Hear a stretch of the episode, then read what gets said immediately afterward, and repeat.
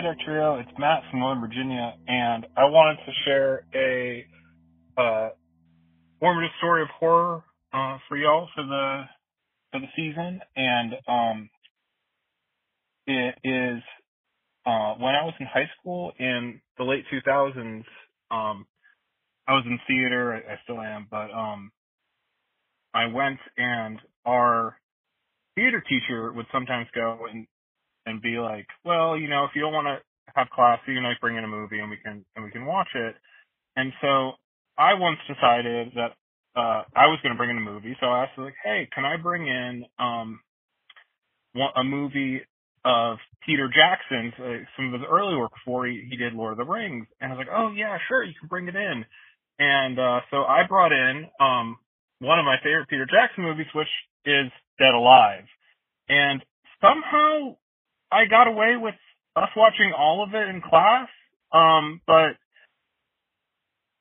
some people were not happy with my choice, and I was asked to that I was never allowed to uh, bring movies to class again. So um, I thought it was funny. I thought it was kind of a different story. So um, yeah, love the podcast and hope y'all are doing well. Stay spoopy. Thanks, Matt. That is both awesome and a little bit sad and a little bit terrifying that a high school class not familiar with Dead Alive would suddenly be subject. Oh, it's Peter Jackson. He does the gnomes and the elves and stuff like that. Oh God, custard. Never. They were serving custard in the cafeteria that day. I think I would have been so extremely happy to have a teacher like not know what she's doing and actually allow that to be played. Yeah. I I want to watch that in school. that would be so awesome. That teacher's amazing. I, I I do have a, a, small theater story. Not that I was a theater kid by any means, but I did take a theater class my senior year because I took all classes that I wanted to not try super hard in. And it turned out that I really liked to teach it, blah, blah. Anyway, we had to do these kind of monologues or, or uh, whatever two people doing a scene is called, if that's a, a a specific. That is not name. a monologue. monologue. It's not a monologue. It's a. Co- I think it's just a conversation at that. point. yeah, it's just a conversation. it's a dialogue. Yeah, it's one of those. And like the bit was the the scene was is like two guys. Uh, it, it was just like telling stories, and one of the guys just kind of goes off the deep end with the story. And for some reason, we decided we were going to set it in a bar, and like put like we were playing pool and all that stuff. And he brought in beer mugs and we oh. put like apple juice in the beer mugs and like he brought in like a shot glass and we put in like apple juice in a shot glass like so while he's telling this annoying story i'm being annoyed like taking a shot stuff like that. We're uh, like i think i'm 17 18 years old. The other guy was like 16 or something. And there was serious talk about them saying like yeah you might get expelled for this. And we're like for what? You brought in a beer mug. We're like there wasn't any beer in it. Like well that that's beside the point. It was like a, almost a no tolerance thing with glassware. Mm-hmm. Like, oh my, come on! And this was I'm not going to date myself for how old I am, but this was long enough ago that that shouldn't have been that big of a deal. And it was just like, so I can only imagine if we brought in Dead Alive to screen as opposed. So I thought it'd be fun if we could figure out what's the most extreme horror we think we could have gotten away with when we were in high school I don't think we could have gotten away with Dead Alive. I am sincerely impressed. That's crazy. That you got through the entire screening of Dead Alive. Um, I think at most we probably maybe could have done like Evil Dead 2 mm-hmm. or something like that, where there, there's go, but but kind of on the same level. Like they're not, people aren't really paying attention, but the kids watching can maybe get through it without some. I I can't believe no student like in the middle didn't freak out just like call the teacher yeah. cry or something. But I, I, feel like it'd have to be something kind of gateway horror mm-hmm. like it, schools now you'd be suspended and your life would be over and your scholarships would be taken away and everything else but yeah. how about you two? Do you think you could get away with anything even beyond like pg-13 yes maybe. I mean i don't know because it's all hypothetical obviously yeah, but i remember like senior year in high school where we all hit that stage of like senioritis we're checked out because we're yeah. graduating soon and a teacher put on gladiator which i thought was oh. kind of risque for it being high school because i think it's r and there's definitely some violence yeah. so I'm, mm-hmm. I'm, thinking based on that i could get away with something like the ring like the mm-hmm. remake mm. but nothing that much harder than that? Well, I, I remember in college I was in a communications class and they showed Glengarry Glen Ross, which is full of swearing, but it's classic. It's a fantastic movie. Yeah. But he in college, the professor was like, "All right, as a warning, there's a lot of swearing. If you don't, I'm like, this is college. Are you effing kidding me? Mhm. That you still had to do that warning? Did you ask him that? Are you effing? Did you say it like that? Are you effing kidding me, professor? Ah, that would have been more talking than I usually do in a school Oh, class. you just I had said it with your eyes then. I did, yes. in my crossed arm and slouch p- posture. How about you, Zena? Um, you know what? I was fortunate enough where I went to a high school where they were actually pretty open to a lot Hmm. of things. Um, so like because I remember when I was I think in high school, we watched the movie 13. And even though that's not a horror Oh. movie, it's pretty, you know, oh, it's a lot. Yeah. it's a lot. eh, But, you know, they said, well, it's a coming of age story. So I think that I could have said that Battle Royale or Ginger Snaps was I think I could have said that that that's a coming of age story, and I think I would have gotten away with it. coming of age, coming of age, potato, Mhm. potato. There yeah. you go. Yeah. Oh, you said no. I said rage. See, you weren't listening to me. I said rage, not age. Close. Very Sorry. close. So close. All right. Our second question came in via uh, direct message. Hey, Dark Trio, love the show. I know the three of you have different feelings about origin stories, but I was curious about the podcast origin story. Was it an innocent post on a message board? Were you all digging through the same discount movie bin? Or something much more sinister, like an unmarked invitation? That would have been so much cooler. Whoa. I'm safely outside the terror triangle formed between Minnesota, Florida, and Texas. So I'd love to hear how it all began. Thanks for doing what you, Mark from Pennsylvania. Thanks, Mark. It's funny that, you know, 150 episodes, I don't think we've ever said how this started. I Have we? don't. I don't No. think so.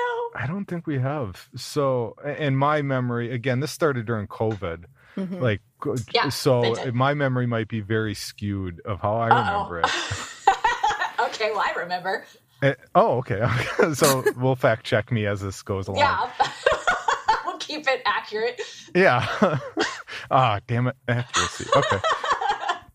So when when uh, before I got into any kind of podcasting, uh, audio drama or narration or anything like that, I d- actually did uh, another podcast that I won't mention for a long time, where it was just me and like a friend of mine for years and years and years talking about this shared interest that we did Mhm. and uh, it was never great but we got kind of a niche audience because of what we were talking about. And we, it was just kind of cathartic and it was a reason for two buddies to get together and have some beers and, and chat about what we liked. But then covid hit and it stopped because we weren't getting together. We weren't going anywhere. We had tried the skype thing. It just didn't work. Like our chemistry was off. It wasn't really as fun. And i started getting kind of depressed during quarantine like i think a lot of people did partially because i just i didn't have social interactions like Mhm. my pastimes are social or as antisocial as i am are as social settings and i missed talking about this thing that i loved and there was so much anger and hate and rage in the world like there still is Yeah. and I was just like, I just want to talk about stuff that I like. And like, and I was listening to podcasts where people were just bashing things like, oh my God, this sucks and whatever. It's like, can we talk about something we like? And I was like, well, I like horror movies. So I, I think I'd approach Tom at Bloody Disgusting, like, hey, I, I kind of have an idea for another podcast if you're interested. he's like, well, if we're going to do another podcast, I'd want it to be more like conversational, like talking Mhm. about horror. I'm like, yeah, that. and I was like, I'd love to like talk with some people and and he kind of asked who I had in mind and top of my list was Meagan who I'd never met but I've been reading her reviews for years and I'm like if there's anyone who knows horror like it's Meagan like Mhm. especially that has a network connection and I had emailed Meagan and we we chatted a little bit about interest and I asked like if you had recommendations for a third because I I personally think three just helps too especially if one of us is sick or busy or whatever Yeah. it doesn't um, knock the rails off. And Zena was the top of your list. And I wasn't familiar with Zena's blog. And I, I kind of looked into it. And then, you know, we, we, we spent about a month practicing, right? We, like once a week, we just kind of did like practice. Yeah. Episodes. Zena and I are not podcasters. Yeah, So, yeah. yeah. I mean, like I've done podcasts, but I was just um I'm shy, mm-hmm, you know. So believe it or not, such I am, a wallflower. I am. I'm, I'm very shy. I'm a shy, delicate flower. So I was a little bit nervous about you know doing it, but uh, yeah, it just seemed like we we clicked, you know. Yeah, yeah, and it just it kind of went from there. Like it was really like I said, like I say in the intro every week, like it's it's these things that we love. Mm-hmm. It's the, the the focus has always been about horror. So people send in questions sometimes like, "What's a what's a movie that everyone else likes that you don't? Like well we don't we're, we're not going to talk about that because we all have movies we don't like. Every once in a while they slip out on the podcast and oh i didn't like that one. But that's not the point. The point is to try and like put something into the world about no these are things we love. And mm-hmm. like hey maybe you're interested in seeing this too and maybe have a little bit of positivity in this not very positive world yeah. at times. So if that is that sound about right yeah. Yeah. Yeah. I oh. think that that's fact check wrong. I no. Ah, yeah. damn it. that's not how it happened at all. You kidnapped the two of us and you, we're, we're, holding up ransom notes. You can't see it. or we can we can say this. We can say this that we were all vacationing and what's some place that's kinda in the middle, kinda in the middle. I need I need Kansas. to look. I need to look this up. This Bermuda Triangle of yeah. horror okay. uh, in the states. I'm obsessed with this idea. That's so, that's where I'm gonna I'm gonna look it up, and that's the the discount bin we met yeah, at. We met as we're all grabbing for we will Wild all, Zero in yeah. the five dollar bin and or we, something. We just became connected. the West Coast is safe, evidently, but watch yeah. out. Watch out! There's a vortex happening in the middle of that triangle. You're in a whole lot of trouble. Speaking about being in a whole lot of trouble, welcome to the Bloody Disgusting Podcast, everyone. The podcast where we discuss all the disgusting things we love in the horror world. And to help us discuss the disgusting, you know her as lead movie critic for Bloody Disgusting, horror movie fanatic and journalist Meagan Navarro. Hey, Meagan. Hi. And you know her from a YouTube channel, and website Real Queen of Horror, and infinite love for the genre, Zena Dixon. Hey, Zena. Hello. And I'm Jon. If you're listening to this on a Wednesday when the episode drops, we hope your week's been filled with all the best kinds of horror. And if not, maybe we can help. We're breaking from the usual format to take another deep dive, this time with Talk to Me, which is now available on digital and VOD. I know that certainly because I bought it last night. And I almost bought the DVD, but we'll talk about that later. okay. All right. It's deep dive time, baby. So, fair warning. Fair warning. If you have not seen this movie, just turn off the podcast. I, I don't say that much. No. But yeah. No, don't don't ruin it. It's yeah. I please just don't just don't. Just go Unless watch you it. love spoilers. Unless you Unless love, spoilers. spoilers. And some people do. Some people like having it spoiled and then watching the movie because that takes tension out or whatever. Fine. Then we're here to help you. Otherwise, stop listening and go watch it. And then going this Yes, and going into this blind is really the only way to get the most out of the film, in our opinions. But again, do you? So, Last spoiler warning. If you're still listening, it's all on you. So, in case you're scrambling to stop listening wherever you are, slow countdown five, four, three, two, one. All right, here we go. Reins are officially in Meagan's hands. So, Meagan, why don't you go ahead and start us off? Ah, ah, ah. um, what's happened. I'm in charge. I'm the captain now. No, uh, I'm going to start like I have before when we did our deep dive on Scream Six. Um, a little basic background on the movie.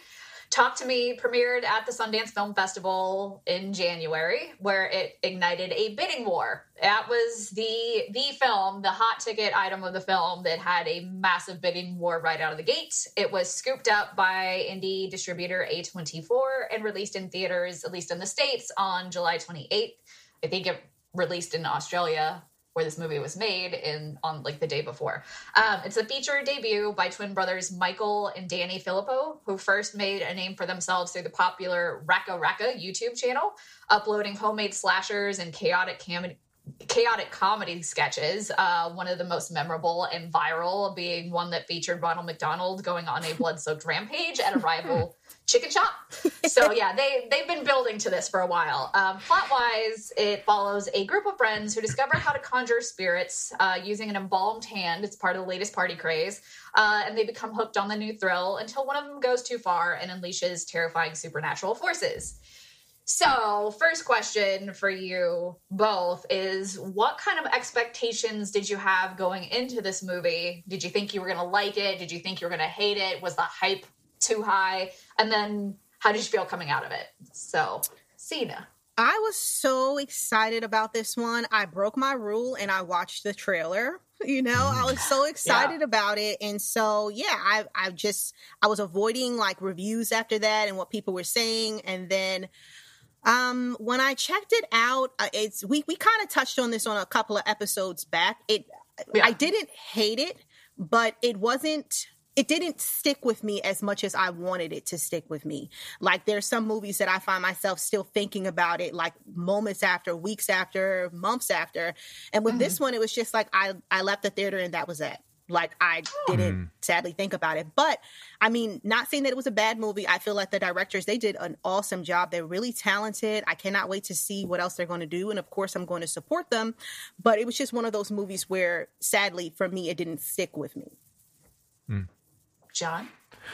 Uh, I actually saw this when I was at Midsummer Scream. Uh, there's a theater right across from the convention center, and mm-hmm. you know, I not being a convention guy or really knowing what to expect and and what times I had to be there, et cetera, for my stuff. I woke up and and I was like, I have a lot of time to kill, and I thought about going to see Oppenheimer because that's mm-hmm. like right when Oppenheimer had been in theaters. Or, uh, it had been yeah. in theaters for a couple weeks.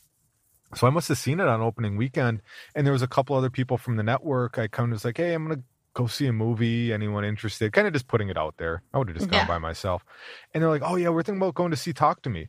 And someone else at the network had seen a screener, and it, it said really like rave reviews about it. Mm-hmm. I was like, "Oh, okay." I think all I really remembered was the image of the hand. I didn't, mm-hmm. I, I didn't really know much about the movie and I went and I and saw it, and I was sitting there, and it, I was a little bit like Zena.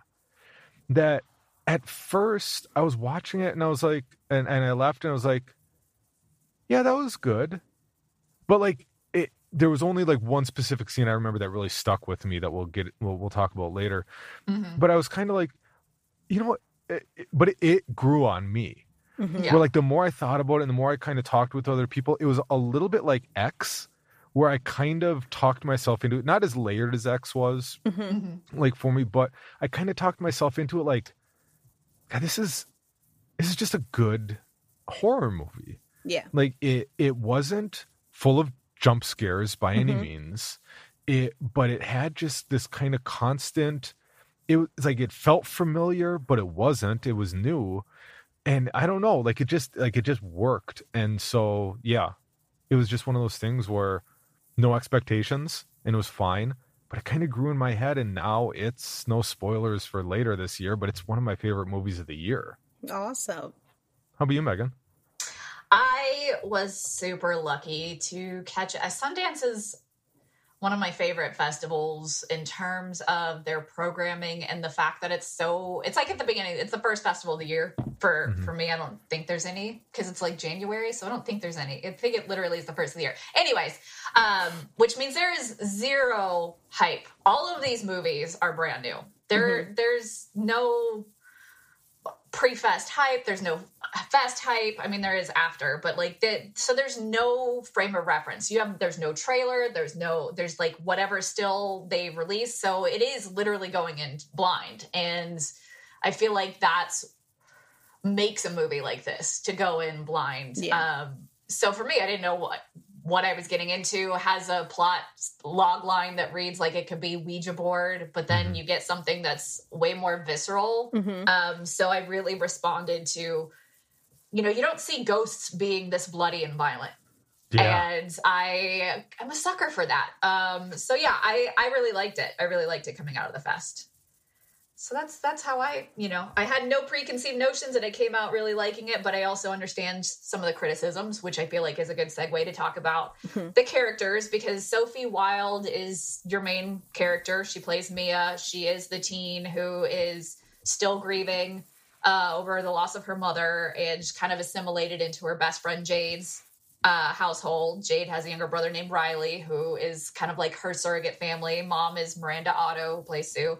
So um, all of that preamble just kind of set up that Mia, the character, has a lot of I feel like a lot of criticism um, in the wake of this movie's release, where people are either annoyed by her actions or not. So I thought that would be a good kind of segue to talk mm. about how you felt about Mia specifically and how authentic you feel that both uh, Sophia Wilde and really the whole cast, at uh, how effective they were at portraying teenagers authentically.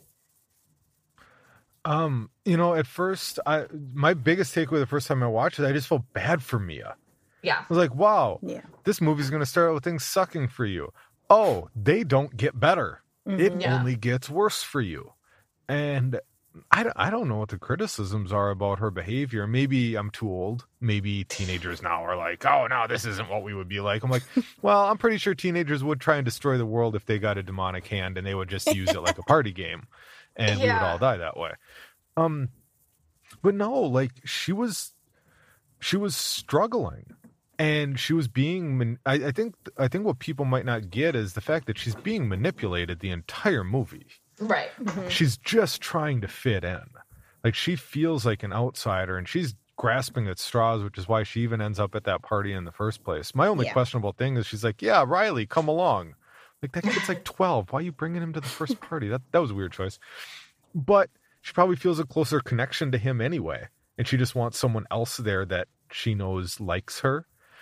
I don't know. Yeah. Like I, it, the rest of it is yeah her being manipulated by ghosts mm-hmm, which yeah. i think maybe people missed then they thought no her mom wasn't mani- no she was being manipulated the yeah. entire time and she's a teenager who's grieving and desperate and mm-hmm. no i thought she was great and when she gets possessed i thought her performance and riley's performance when they're possessed were fantastic i yeah. thought they were so good shame um, I like Mia. You know, I don't have a problem with the cast. I feel like, you know, performance wise, I think that, you know, like you said, Jon, she did an incredible job. They all did an incredible job.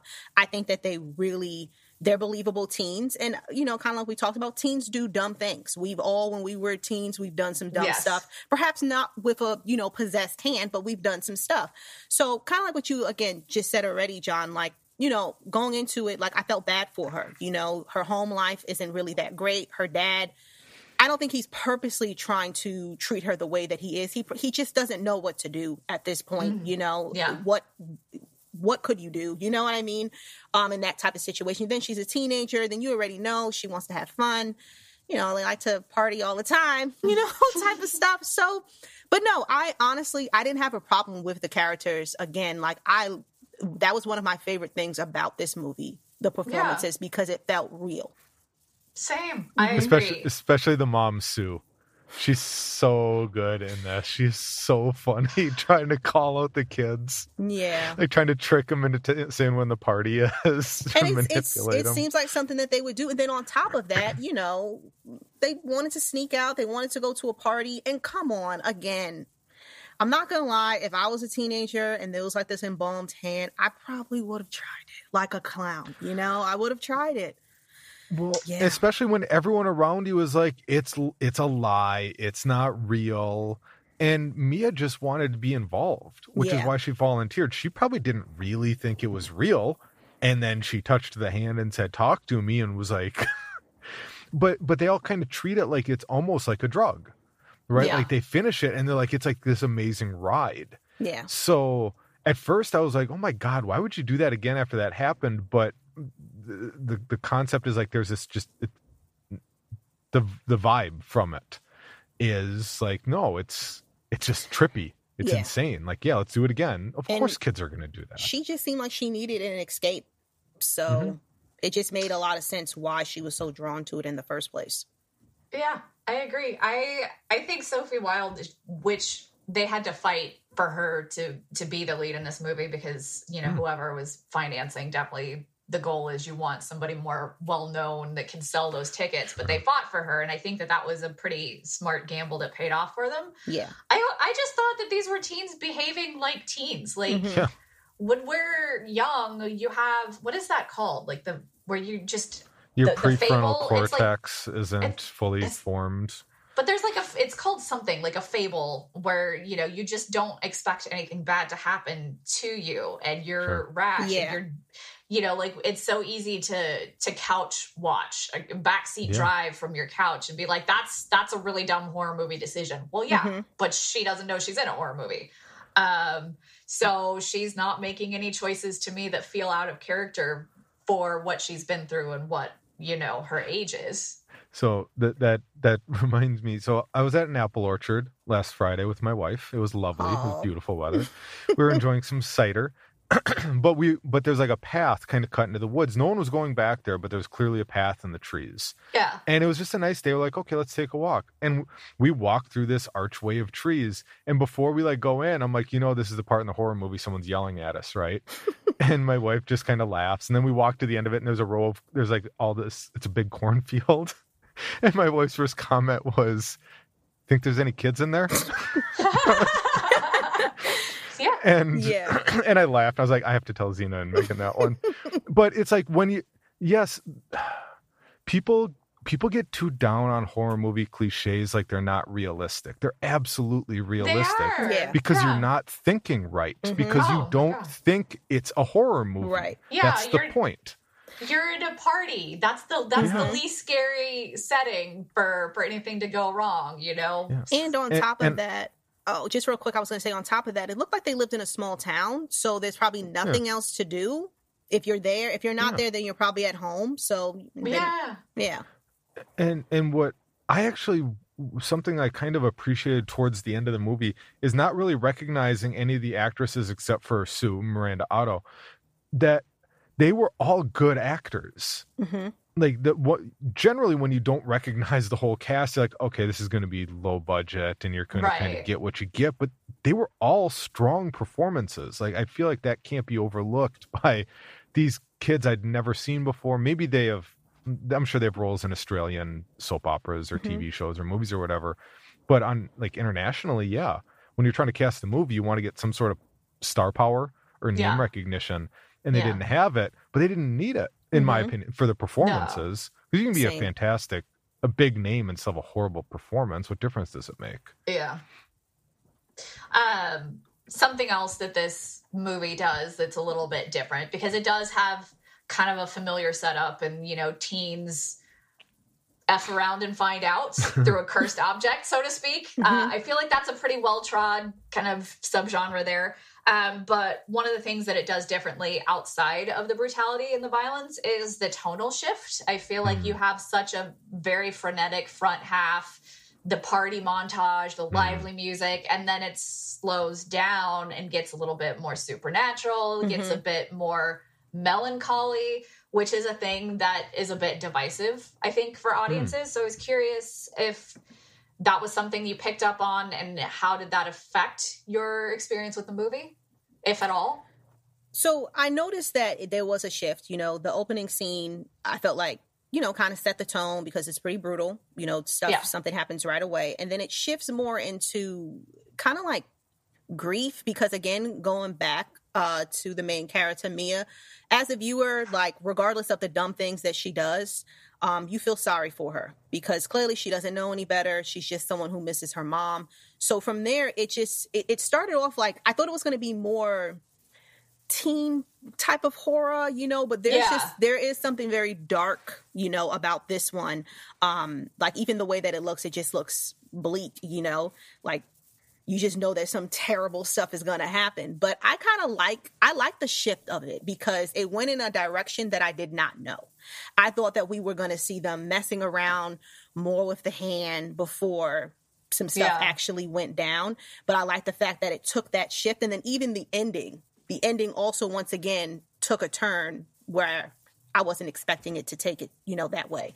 And I'm not gonna lie, you know, I couldn't help myself. I remember when I went to the theaters to see it, um, there was only like three other people in the theater. But you know, when stuff started going crazy again, like in, more in the middle, I wanted to say like, "Oh, this is getting out of hand," but I stopped myself because I I didn't want to be that person. so I just I just sat there. But yeah. Oh.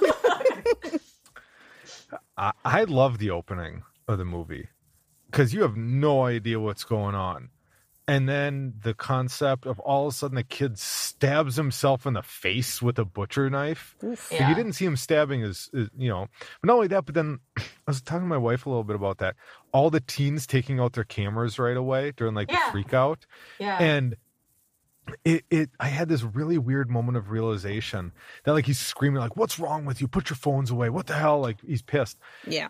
Do teenagers today even know they're doing it? Like, See, is it turned into a thing where you're so used to taking out your camera to videotape something that you're not even thinking, I don't, I shouldn't be. This is invasive. This is someone's life. Versus they live in this viral world of that. Ha- if it if you didn't record it on your camera, it didn't happen. Like how many concert footage or how many times do you look at a concert and all you see are cameras raised Yeah. like no one's watching the concert they're just Mhm. videotaping it so it like that helped kind of set for me this concept of oh yeah these are teens yeah. Yeah. And they're- they're not grasping the the the danger that they're in the middle of like what like meagan was saying like the Mhm. fable or the concept or the complex or whatever it is like and then like the shift it's jarring sure but i think it, i think it works i think it keeps you on the edge Mhm. like you don't know what to expect because you go from that frenetic music and pace and what just happened Yeah. to melancholy and and just morose almost and no i thought i like it uh, because it's not something i expected and i like stuff like that i like to be surprised So it wasn't a, a problem at Mhm. all for you to slow down the tone. no but and because like i said i didn't know much about the movie so i'm just like all right let's just see what happens Yeah. like i was confused at first like are we gonna address this again Yeah. and and they do like they get back to it but i think that also people just get too impatient we live in this wor- world where you only watch stuff for 20 seconds at a time it's like okay well you got to watch this for an hour Mhm. for it to circle back deal with Um, it I was reading up a little bit on this movie, and there was an interview with RogerEbert.com where Michael Philippou said Bong Joon Ho's Memories of Murder was a big inspiration for us in how he blends tone. Before Talk to Me, one of the scripts we wrote was called Concrete Kings, and we got told by a script editor that there were no films that merged genres in the way we wanted to. We said, but Bong Joon Ho does it. And he responded that Korean films have a tone of their own. And we said back to him, that's what we want to tackle is to make a movie that feels like one story, but bounces through different emotions. Life isn't just one emotion. I think, Hmm. I think he did it. That's I think he did it, which, you know, I understand why that is jarring for people. Um, but yeah, I don't know that this movie would be as effective if it just kept. I don't know if you can sustain that high level of energy throughout that the first half does. Uh, which, Yeah. speaking of the second half, and yeah, it's more melancholy and depressing and almost dreamlike in, in how it's navigating that, which Mhm. means that we obviously have to talk about the ghostly realm and the world building and the lore of this movie, what worked and what maybe didn't work for you, Zena. So okay, Hmm. I liked uh the Ghost World. I wanted to see more of that. Like I found that so interesting and kind of like you said, it did feel very dreamlike because I found myself in a trance wanting more. Um, I think for me, it was just kind of like it's not so much of the slowdown, it just felt like nothing was really happening. You know, um, not so much with um geez, I forgot his name Yeah. with with Riley. You know, he's in the hospital, but it's like you have Mia, like you know, she stole the hand, and then she's secretly talking to her mom in the night.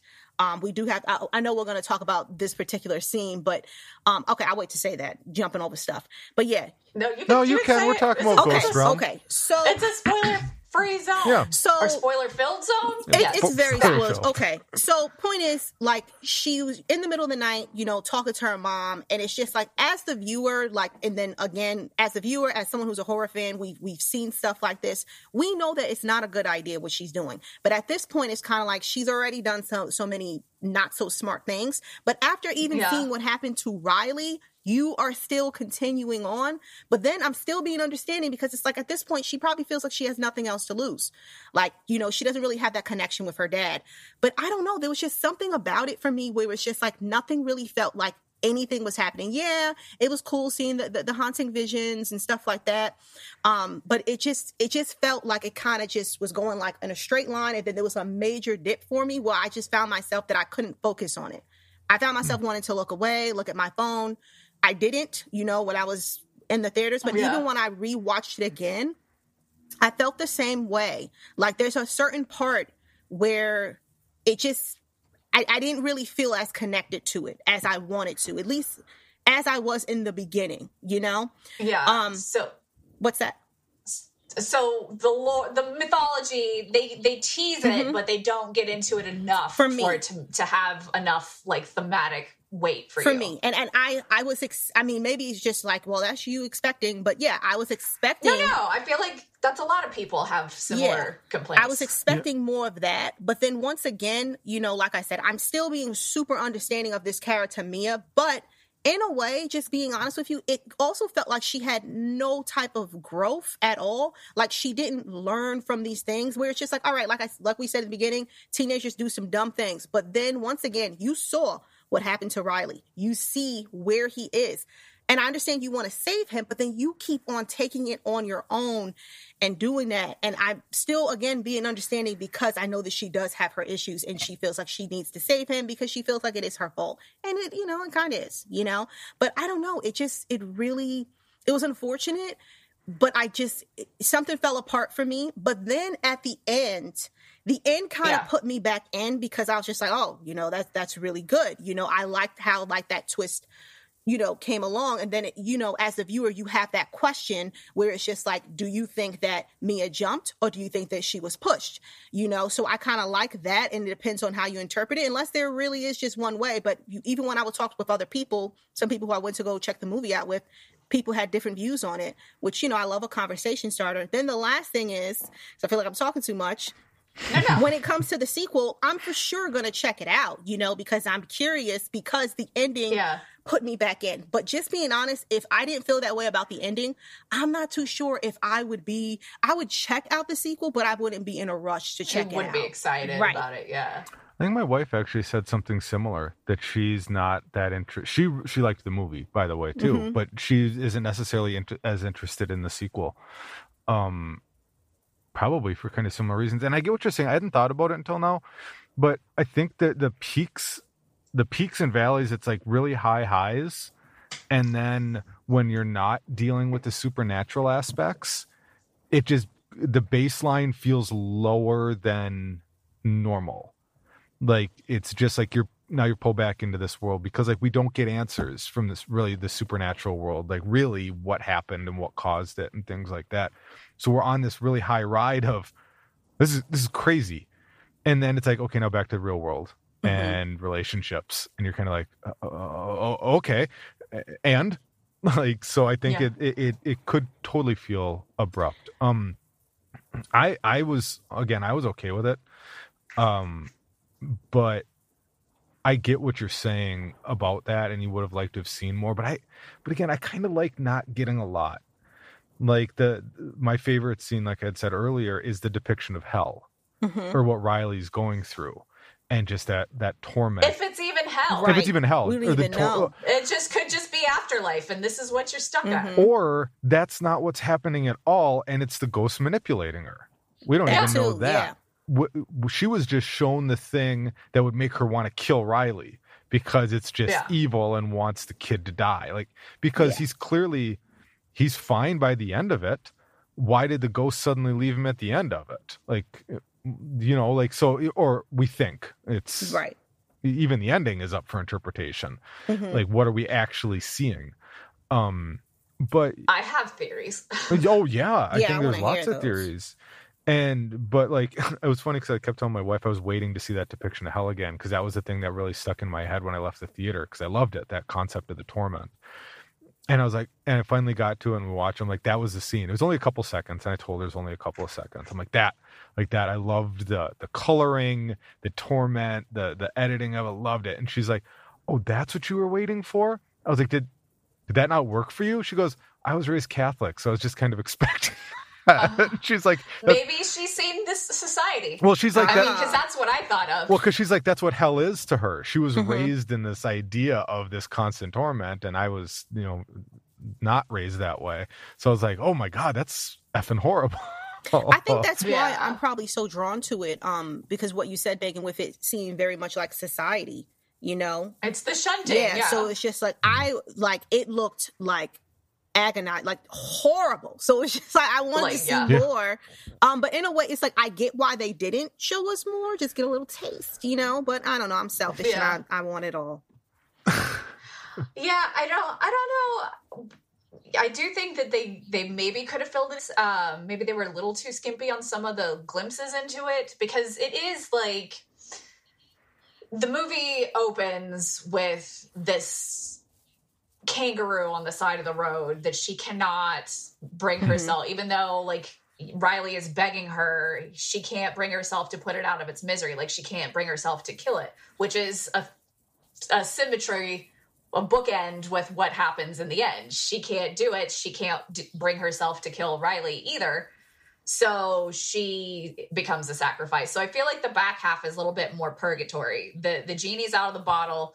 This ghostly Mhm. realm will not quit until they have somebody brought into the fold. They like Riley, but they'll take Mia. Um and Mhm. so it's kind of a waiting game of what's going to happen and she's the one who goes and that end shot that end shot makes the whole back half worth it for me It's Yeah, so good. I agree. It is so uh, good. so it's less of, it's such a perfect bookend. Right? So it's less to me about her learning because i think her fate is sealed from the get-go and more about how is this going to wrap up. So Mhm. i don't know. I i it's an interesting thing to discuss. Also worth discussing your favorite moments. I think we've kind of touched on it a little bit but what were some of the things for you jon that you were like man i love this movie. It's going to be in my top 10 Um, you know, I I loved the possessions. I think everyone, you know, you get the big black iris like eyes or pupil eyes and just that little bit of playful, malevolent portrayal that everyone just kind of nailed. Like they Mhm. got it, it was just like, "Oh, this is like it's not totally over the top crazy like Regan sp- spin your head around throw up pea soup as much as it's just like this is this twisted demonic entity that's shaping me. Hmm um and everyone nailed it. I mean riley and Mia and, and daniel and like they, they were all the ones that we saw were all really good and the depiction hell and again like the ending. I was like i did not see that ending coming but oh my god come on. Like that's that's how you do an ending. Yeah. Zena, you have any other standout moments that you're like, yes? The toe scene. oh You Ew. know, um, I always wear socks to bed, and I feel like... just in case Just in case there are any toe lickers Yeah, at night. is- Okay. that's the reason enough. why, you know. But no, seriously, it was like that part was horrifying, but it also made me laugh. Um, because it was just so awkward and like she was really going in and like it was you know it started off creepy you have that little woman or whatever it is coming from out of the corner like a oh that hungry was dog good i love that Oh shot my gosh, yes. yeah great scene Uh, yeah, I definitely have to call out the hospital scene where a possessed Riley is just really Oh. bashing Yeah. his own skull in. That was, I think that was one of the moments where I'm like, this is not your average teen horror movie, Mhm. and it is definitely not your average ghost horror movie. What what Yeah. subgenre do you think you would classify this? If you were to describe it, would it be demonic horror? Would it be how would you classify this? Like what subgenre would you put this in? I would say demonic possession, social Yeah. media type of horror going on. She's like all of them. sub sub all, sub all of them. genre Because you know, because you know, every single time the kids always taking out their phones, you know, Yeah. and then we we know there's some demonic stuff going on. Clearly, it's p- possession, you know, so supernatural. So, Jon, how would you? Uh, yeah, I think demonic possession works because I didn't really catch. I don't know why it didn't click with me as much the first go round that Mia had gone over the time yeah, and that like that's why things are staying with her, but she was only a little bit over the time. So it's like the, things were there and they could kind of get to her, but it took time and her going back and like the more contact she had versus Riley, who had the extended contact thanks to her. Yeah. Um, and then yeah, just the brutality of like the scene where he's beating his head against the the the desk and and then like just uh, and my wife commented like when you first see him in the hospital all mm-hmm. swollen he's alive and my wife oh, yeah. her first comment was just poor baby yeah like it's just so because he's such a sweet little boy like this yeah. portrayal and then to see that was like oh that sucks yeah the makeup job excellent yeah. job guys yeah yeah um, also, shout out to the puppy living. I thought I was mm-hmm. so worried about that dog when he was getting brought into the room where they were having their little party trick. Um, yeah. So yeah, he lived, and that was also great. Yeah. Um, yeah, and we we did touch on it, but we I figured we need to definitively talk about the ending specifically. If they did not have that ending, how do you feel like you would have walked away from that film? I feel like Zena would have been nah, but I don't know if that would have. I would have been disappointed, but I would still again watch the. Well, I would watch the sequel. I just wouldn't be in a rush to watch it. Like I wouldn't bash the movie. I right. wouldn't tell people don't watch it. It was terrible. I I feel like you know it's it's a good watch, but I don't know. I can't because it's like again. I feel like I keep on talking about with the character Mia. I, I just feel like she's different yeah. from her friends because for her to even be messing around with that in the first place, it's just like, all right, you need something. Yeah. You need somebody. Um, because unlike her friends, you know, she experienced real life death. So it's just the fact that you're messing around with it. And then, you know what I mean? Like, I don't know. I just keep on going back to that. But yeah, I think that again, if that ending was different, if it was not like that, um, I, I just would have been disappointed, but I wouldn't be like, yeah. How important was the ending to you, Jon? Uh, uh, enough without it. I don't think it would have yeah. been my top movies of the year. I think I think I would have been fine with it. I think it would have been like this is a good movie. I don't think that it would have uh, helped to resonate with me that they that they closed the circle that well. Um, like it would have been fine if we just got a montage of them going out of the hospital or something, and then all of a sudden you find the part the yeah. hand at a different party that you know the party that she ends up at or whatever or uh, uh, or you know you, like you could have shot yeah. it different ways even you could have shot the exact same ending different ways that wouldn't have been as powerful to me as that like that mm-hmm. confusion and interpretation and like yeah. you hear that match strike and you still don't necessarily put together that first time that that's a candle lit in the distance like oh it's it's heaven and oh, like, no, oh, yeah. no. Yeah. I yeah. am a sucker for any time filmmakers get a little bold with who they kill off. Um, and to have your protagonist mm. have an ending like that, I feel I applaud that. I applaud that very much. I think that that really made it work for me.